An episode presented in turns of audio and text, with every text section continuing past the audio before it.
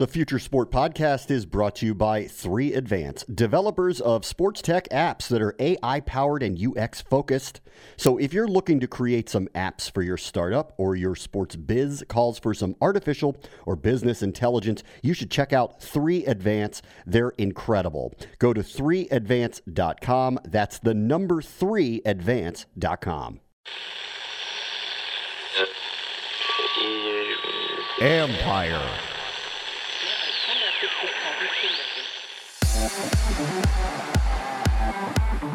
Can tech in sports help solve bigger problems? You know, to be able to have interactions and negotiate with a number of uh, foreign ministers and others uh, was a very exciting thing while it was happening, but it also gave me uh, a greater understanding of what makes all of us tick and what's important to people across the board. That's Jim Moore, founder of the Washington Institute for Business, Government, and Society, who believes future success in sports can evolve into future partnerships in many sectors. This is the Future Sport Podcast. I'm Bram Weinstein.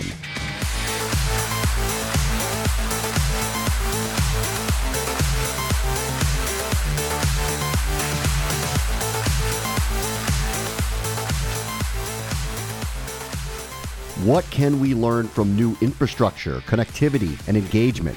Jim Moore's background is in trade agreements for the United States government, and his role in oversight of U.S. commercial operations in American embassies is shaping his new vision. You'll hear more about these ambitious endeavors.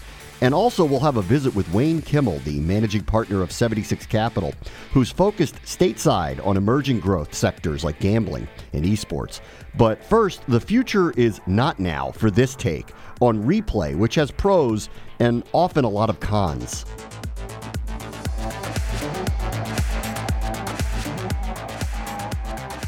Bad calls. They have been, and even with all the technology, always will be part of the game.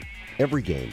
Which does beg a question Can we live with bad calls if we stop trying to find new advances to prevent them? Shane Ryan from Golf Digest joins us now. And your argument, Shane, is bad calls are better than bad technology. And I want to start this conversation by saying you're actually preaching to the choir here.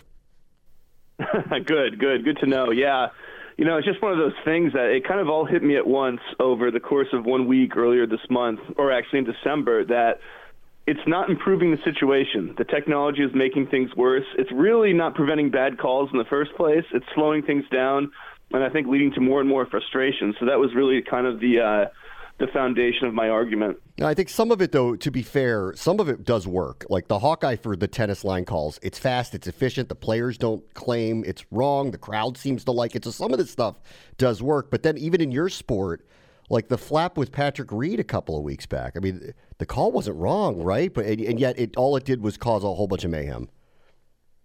Yeah, no, you make a, a terrific point about tennis. It's one I hadn't thought about. What's kind of funny with me about tennis is that it's not actually video review. So, yeah. So by the by the letter of the law, I can kind of put it in its own category. But no, you're right. The technology really is good there.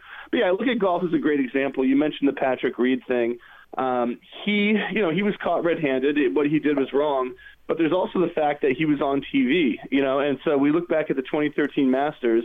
Uh, Tiger Woods was penalized because a viewer called in. So we're looking at a weird situation where the players who are on TV the most now have the, best chance of being caught, whereas a lower profile player sort of has more leeway to do something like Patrick Reed did because the chances that a camera is on him uh, are much less. And so what Patrick Reed did was wrong, and there was justice in the ruling, but there's not a broader overall justice in how this is meted out uh, in golf, for example, um, and who is most subject to it. And then, eh, listen, I, I, read your piece, and obviously you're a big football fan too. And and here we are with the NFL playoffs, and the college football season is coming down to an end. And there was a, a there was a crazy call in the college football playoff semifinals, and football seems to not be able to implement technology in a way that's efficient or equitable in any way to this point. Yeah, you know, and the call you're talking about that I wrote about was the uh, the Clemson Ohio State game. There was an interception by, or sorry, there was a fumble by Clemson uh, uh, after a pass that was recovered by Ohio State and returned for a touchdown. Would have been a really big moment. You know, it wouldn't have definitely turned the game around, but I'm sure Ohio State would love to go back and see if it had. Uh, but the point on that is that all this technology we have, the fact that we have you know a million camera angles in a game like that, looking at something, it has not enhanced uh, our understanding of the rules, and in fact, it's made it more complicated. Of what is a catch, for example? That's the one that seems to come up the most.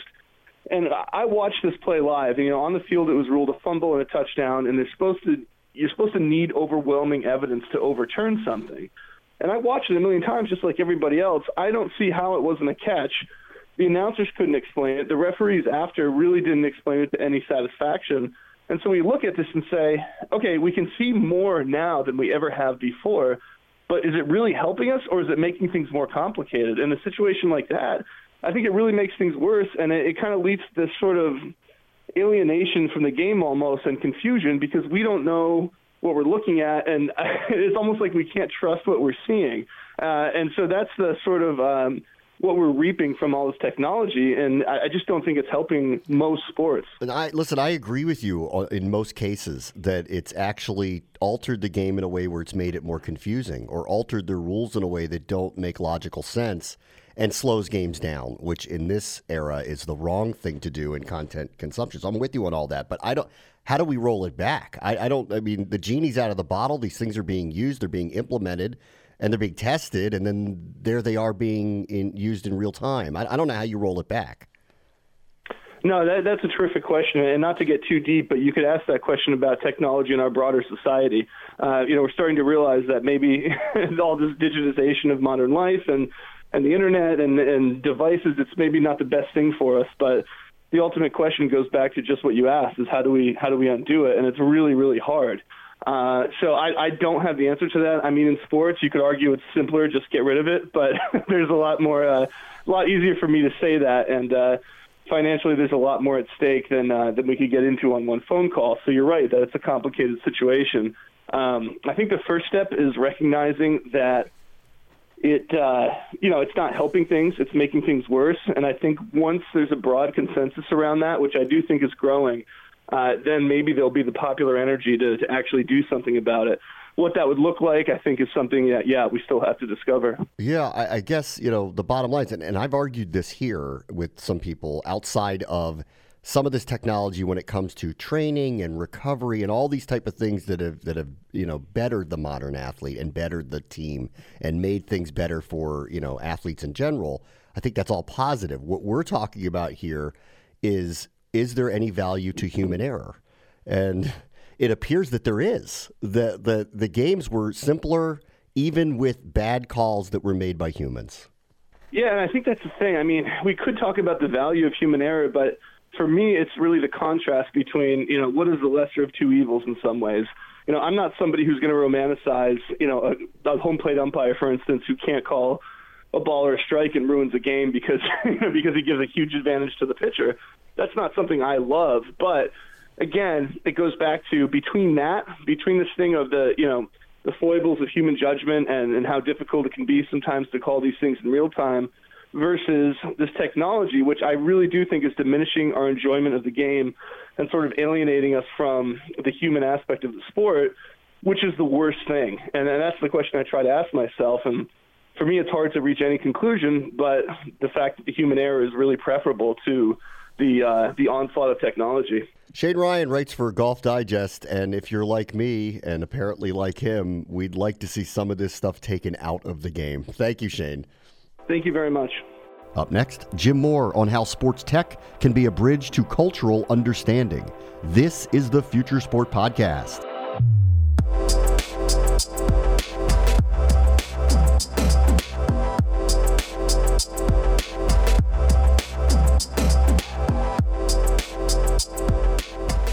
Our guest this week is Jim Moore. He's the founder of the newly launched Washington Institute for Business, Government, and Society. And they're going to be launching their first major sports tech conference in Washington, D.C., the Global Sports Conference, coming up in June 2020. Thanks for being here, Jim. Thank you. Glad to be with you. Uh, what is the goal of the Global Sports Conference?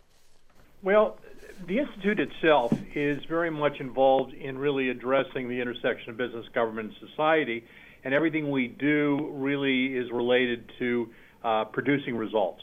And so this global sports conference for us is really intended to be able to uh, really focus on the world of sports.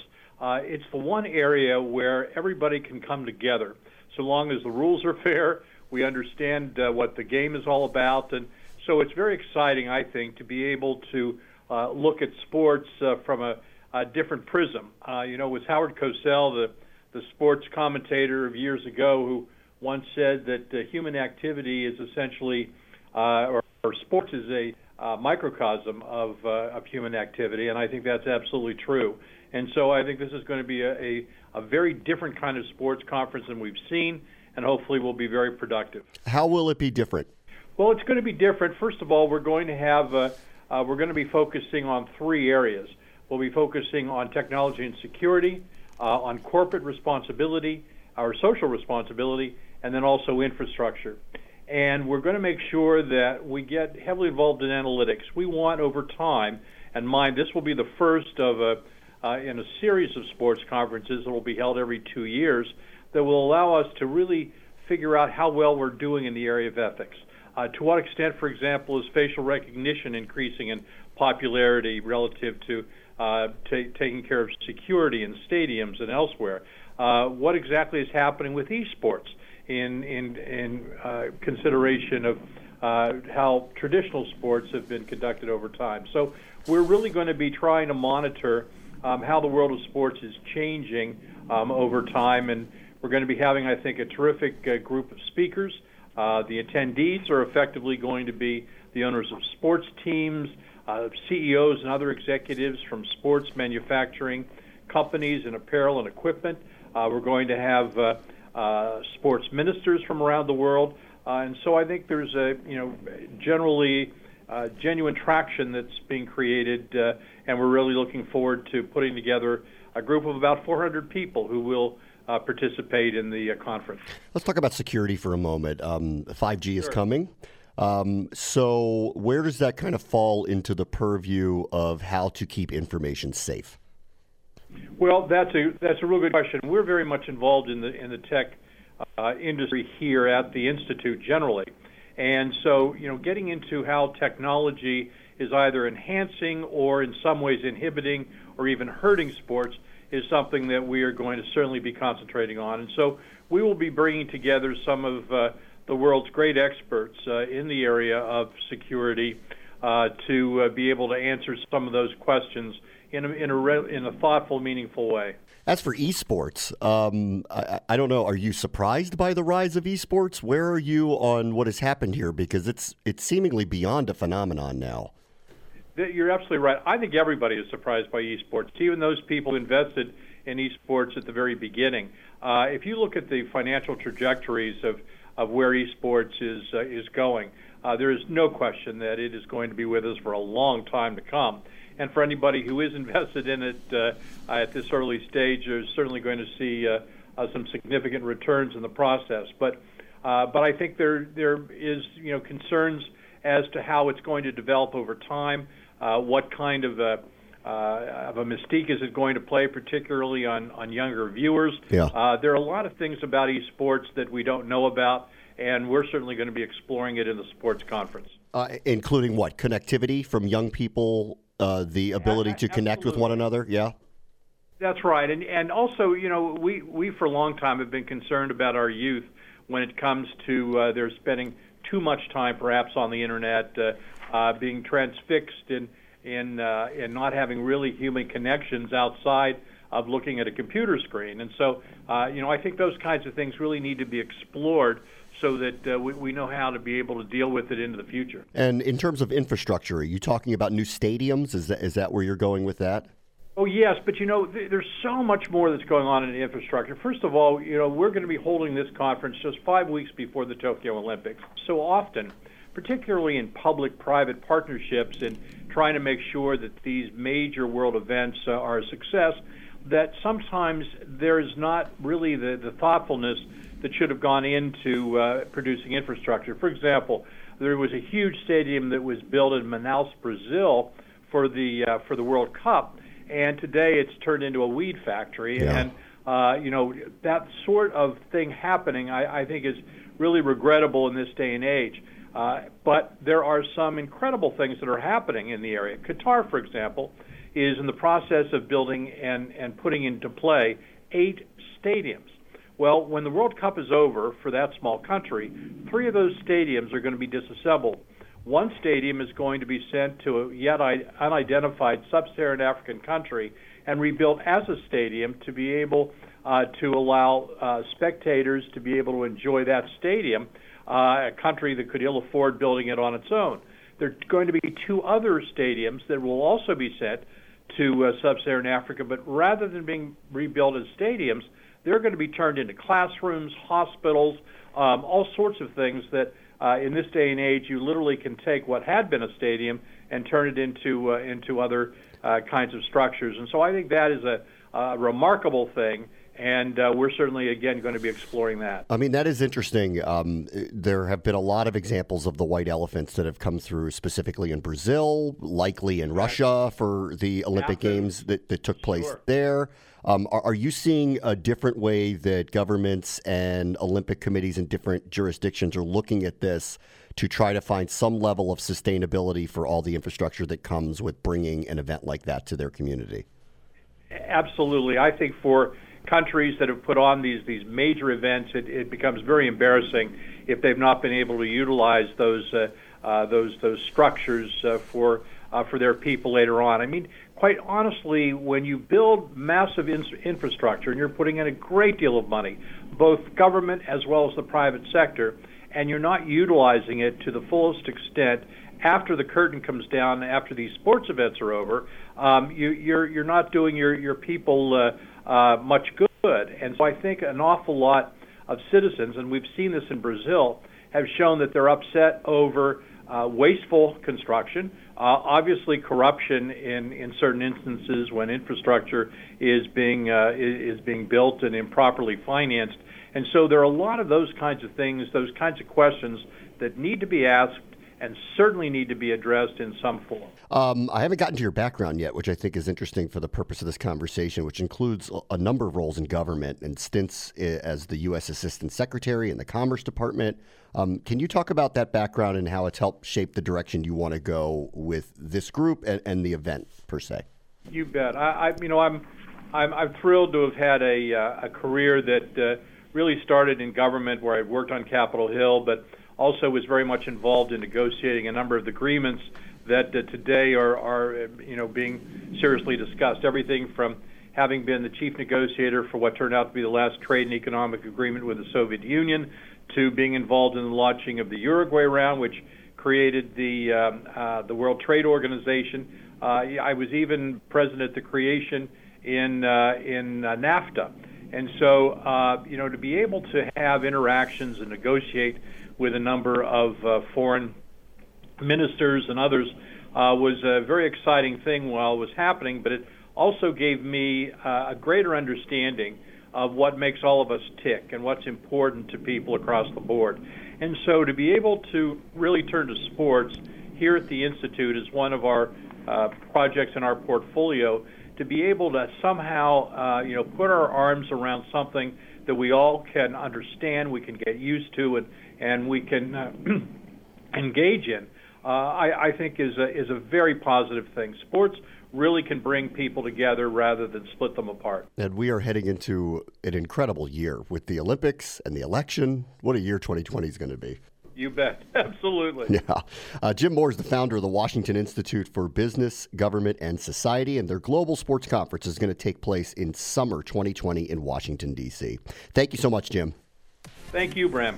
Up next, Wayne Kimmel, Managing Director at 76 Capital, on the investment and growth potential of esports and gambling in the U.S. This is the Future Sport Podcast.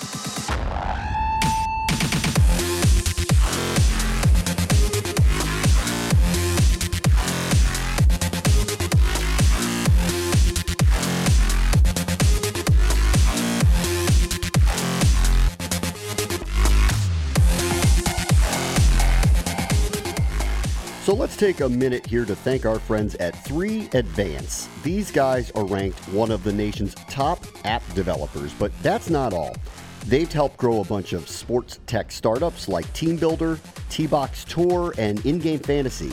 but they're also experts in user experience, cloud APIs, and artificial intelligence. So if you're looking for a dev partner to bring your future sport tech to life, look these guys up. Go to 3advance.com. They're the team to make it happen. and advance, you will. That's the number 3advance.com and tell them Future Sport sent you.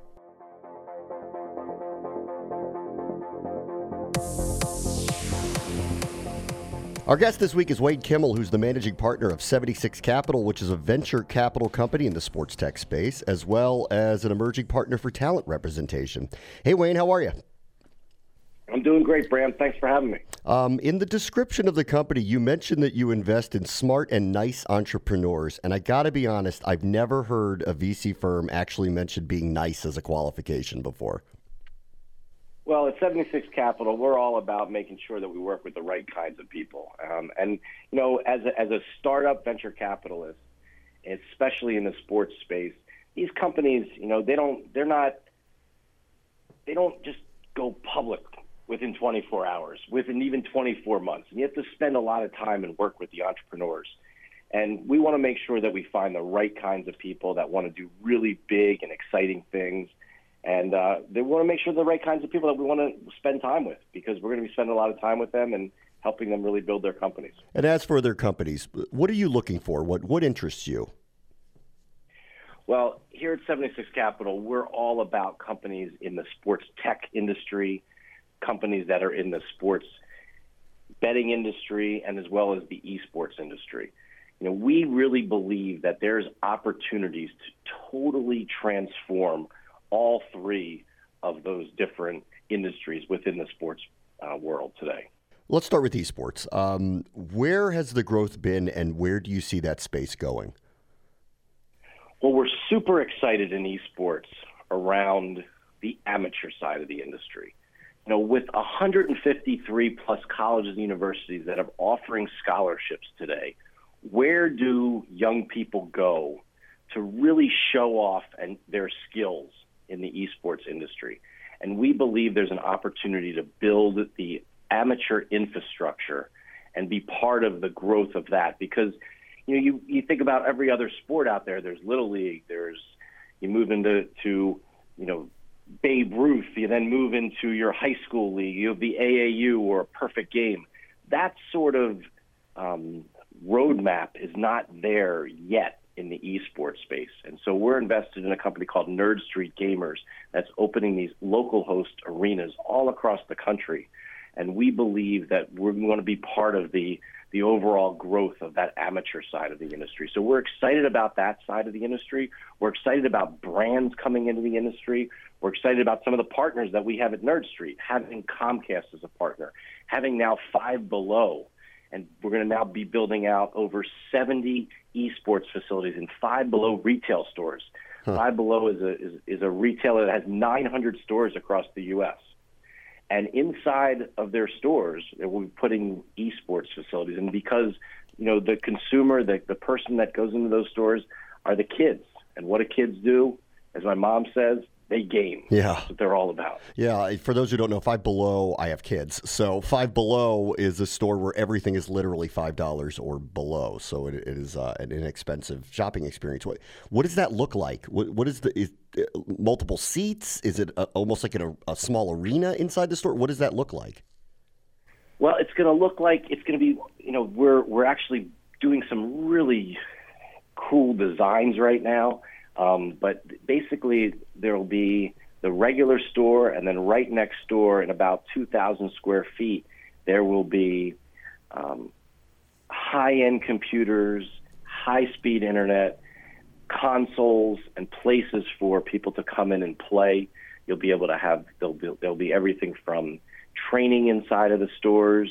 Um, if you're interested in that, you'll be, there'll also be leagues and tournaments that will occur in the stores as well. You had mentioned um, the pipeline to potential scholarships. Are, are you looking at becoming like, or is the group you're working with looking at becoming like a recruiting service?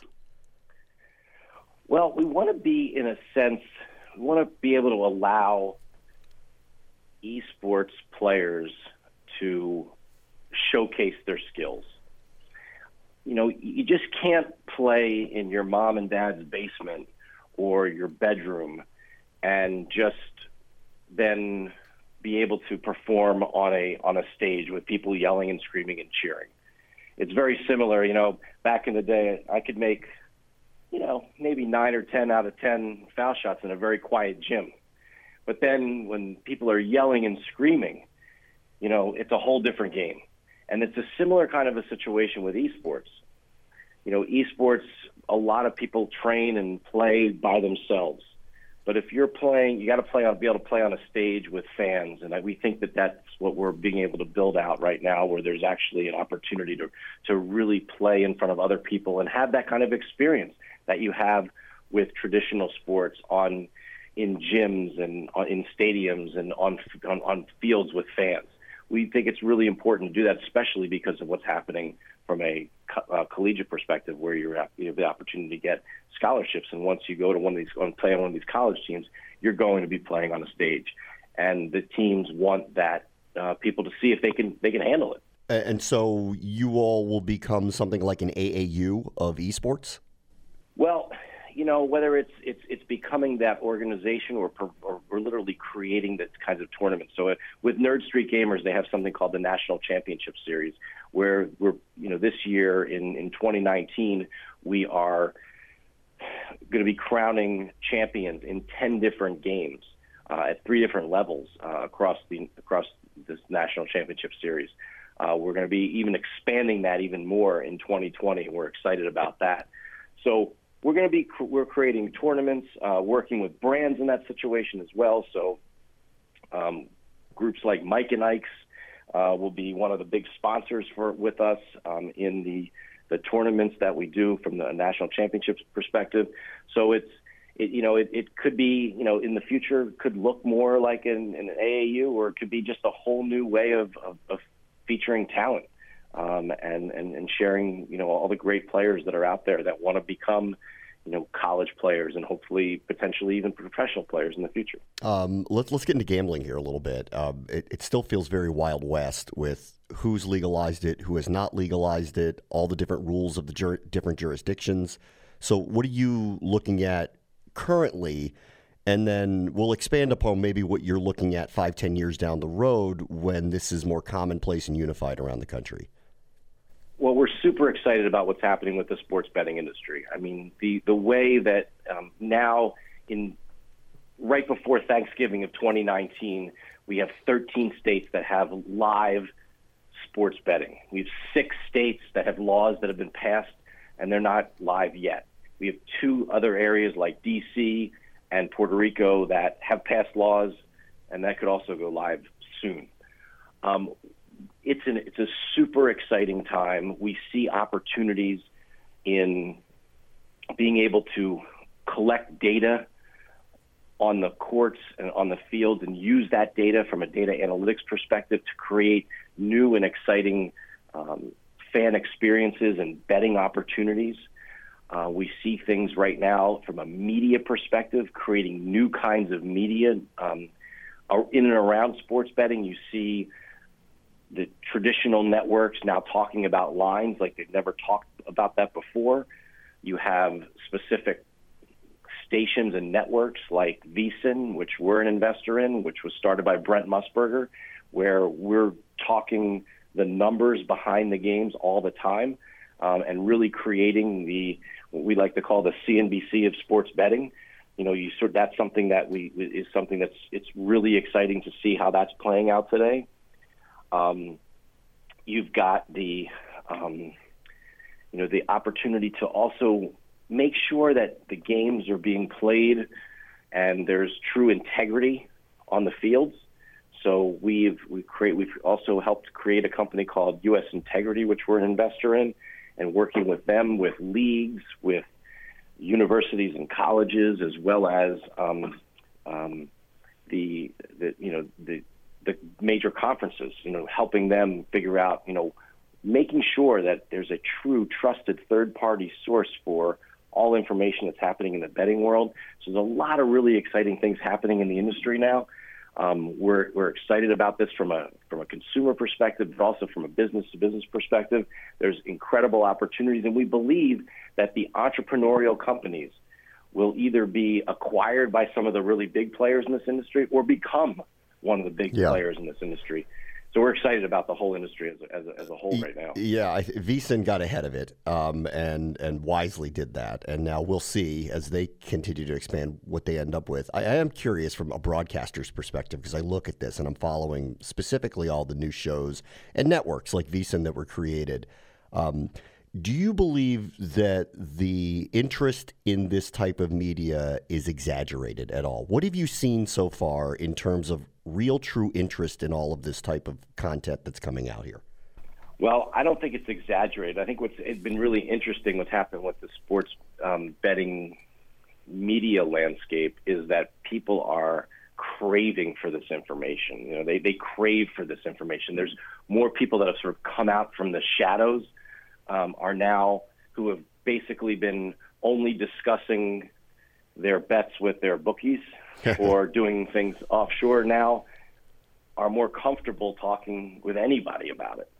Um, I noticed it actually at a cocktail party over the weekend. I, had, I was talking with someone I had, had no idea liked sports, and all he wanted to do was talk to me about how much he loves VSiN and just hates getting out of his car because he listens to Sirius XM channel 204, our our when we're, our our channel on on Sirius XM for VSiN. He's like, I hate getting out of the car because it's my favorite channel in the world to listen to. And I had no idea this guy even likes sports, no less betting on sports. So I think it's a it's a it's not exaggerated. I think there's a lot there's there's so much um, opportunity. You had an industry that was a small cottage industry in Nevada, and now as it's rolling out all over the country, uh, it's becoming you know a multi multi billion dollar business and uh, we're really excited about the the prospects here. Uh, what other tech spaces are you guys interested in? So we are really also interested in what's happening around the tra- around traditional sports and how technology is being integrated into those sports. So, as an example, tonight um, it's November 25th, right? I mean, and we've got a Hall of Fame Classic going on in Kansas City tonight, where you have teams like Stanford and Oklahoma and Butler are playing um, college basketball tonight, and they're going to have be using our shot tracker basketball. So there'll be a sensor in the ball, there'll be a sensor in the jerseys of the players, and sensors are in the arena in Kansas City. And you will be able to, that we will be tracking over 110 movements a second that each player makes that data gets analyzed and that data gets crunched and you know um, real time and will show up on the iPads that the coaches will have on the benches, as well as that information will be sent to the broadcasters. So the broadcasters will have new, interesting data on what's happening out there. You'll know what what best five to match up with the with the other five that's out there on the court, and the assistants and the coaches on the bench will have this data on their iPad um, like never before. It's really exciting to see how this is playing out. In the future, this tech could very easily be translated into being having and also this data being sent to the bookmakers to make even more interesting real-time uh, bets for um, for gamblers in the future. So we're excited about this. We're excited about what's happening in that world, and then also from a from a sports tech perspective, we also have a really exciting baseball technology company called Diamond Kinetics, which is working throughout from little leagues, you know, from the very, very, you know, young amateur baseball players all the way up through AAA baseball, uh, where we were able to, you know, track everything from by having a sensor in the bat as well as a sensor in a ball to be able to track, you know, how the velocity, the spin rate, uh, the, the the speed of the of, of, the swing, the exit velocity, all the things that you want to know uh, on the baseball field, using that technology and having it just integrated into the game, not really making a big deal out of it, and not having so you know um, is is something that we're able to do, um, and it's exciting to see how technology and the physical sports are are really coming together and, and merging today. Yeah, it, it is wild. Wayne Kimmel is the managing partner of 76 Capital. Thanks for joining us, Wayne. Bram, thanks so much. That will do it for us this week. As always, the future is now. This is the Future Sport Podcast. I'm Bram Weinstein. The Future Sport Podcast is brought to you by 3 Advance, developers of sports tech apps that are AI powered and UX focused.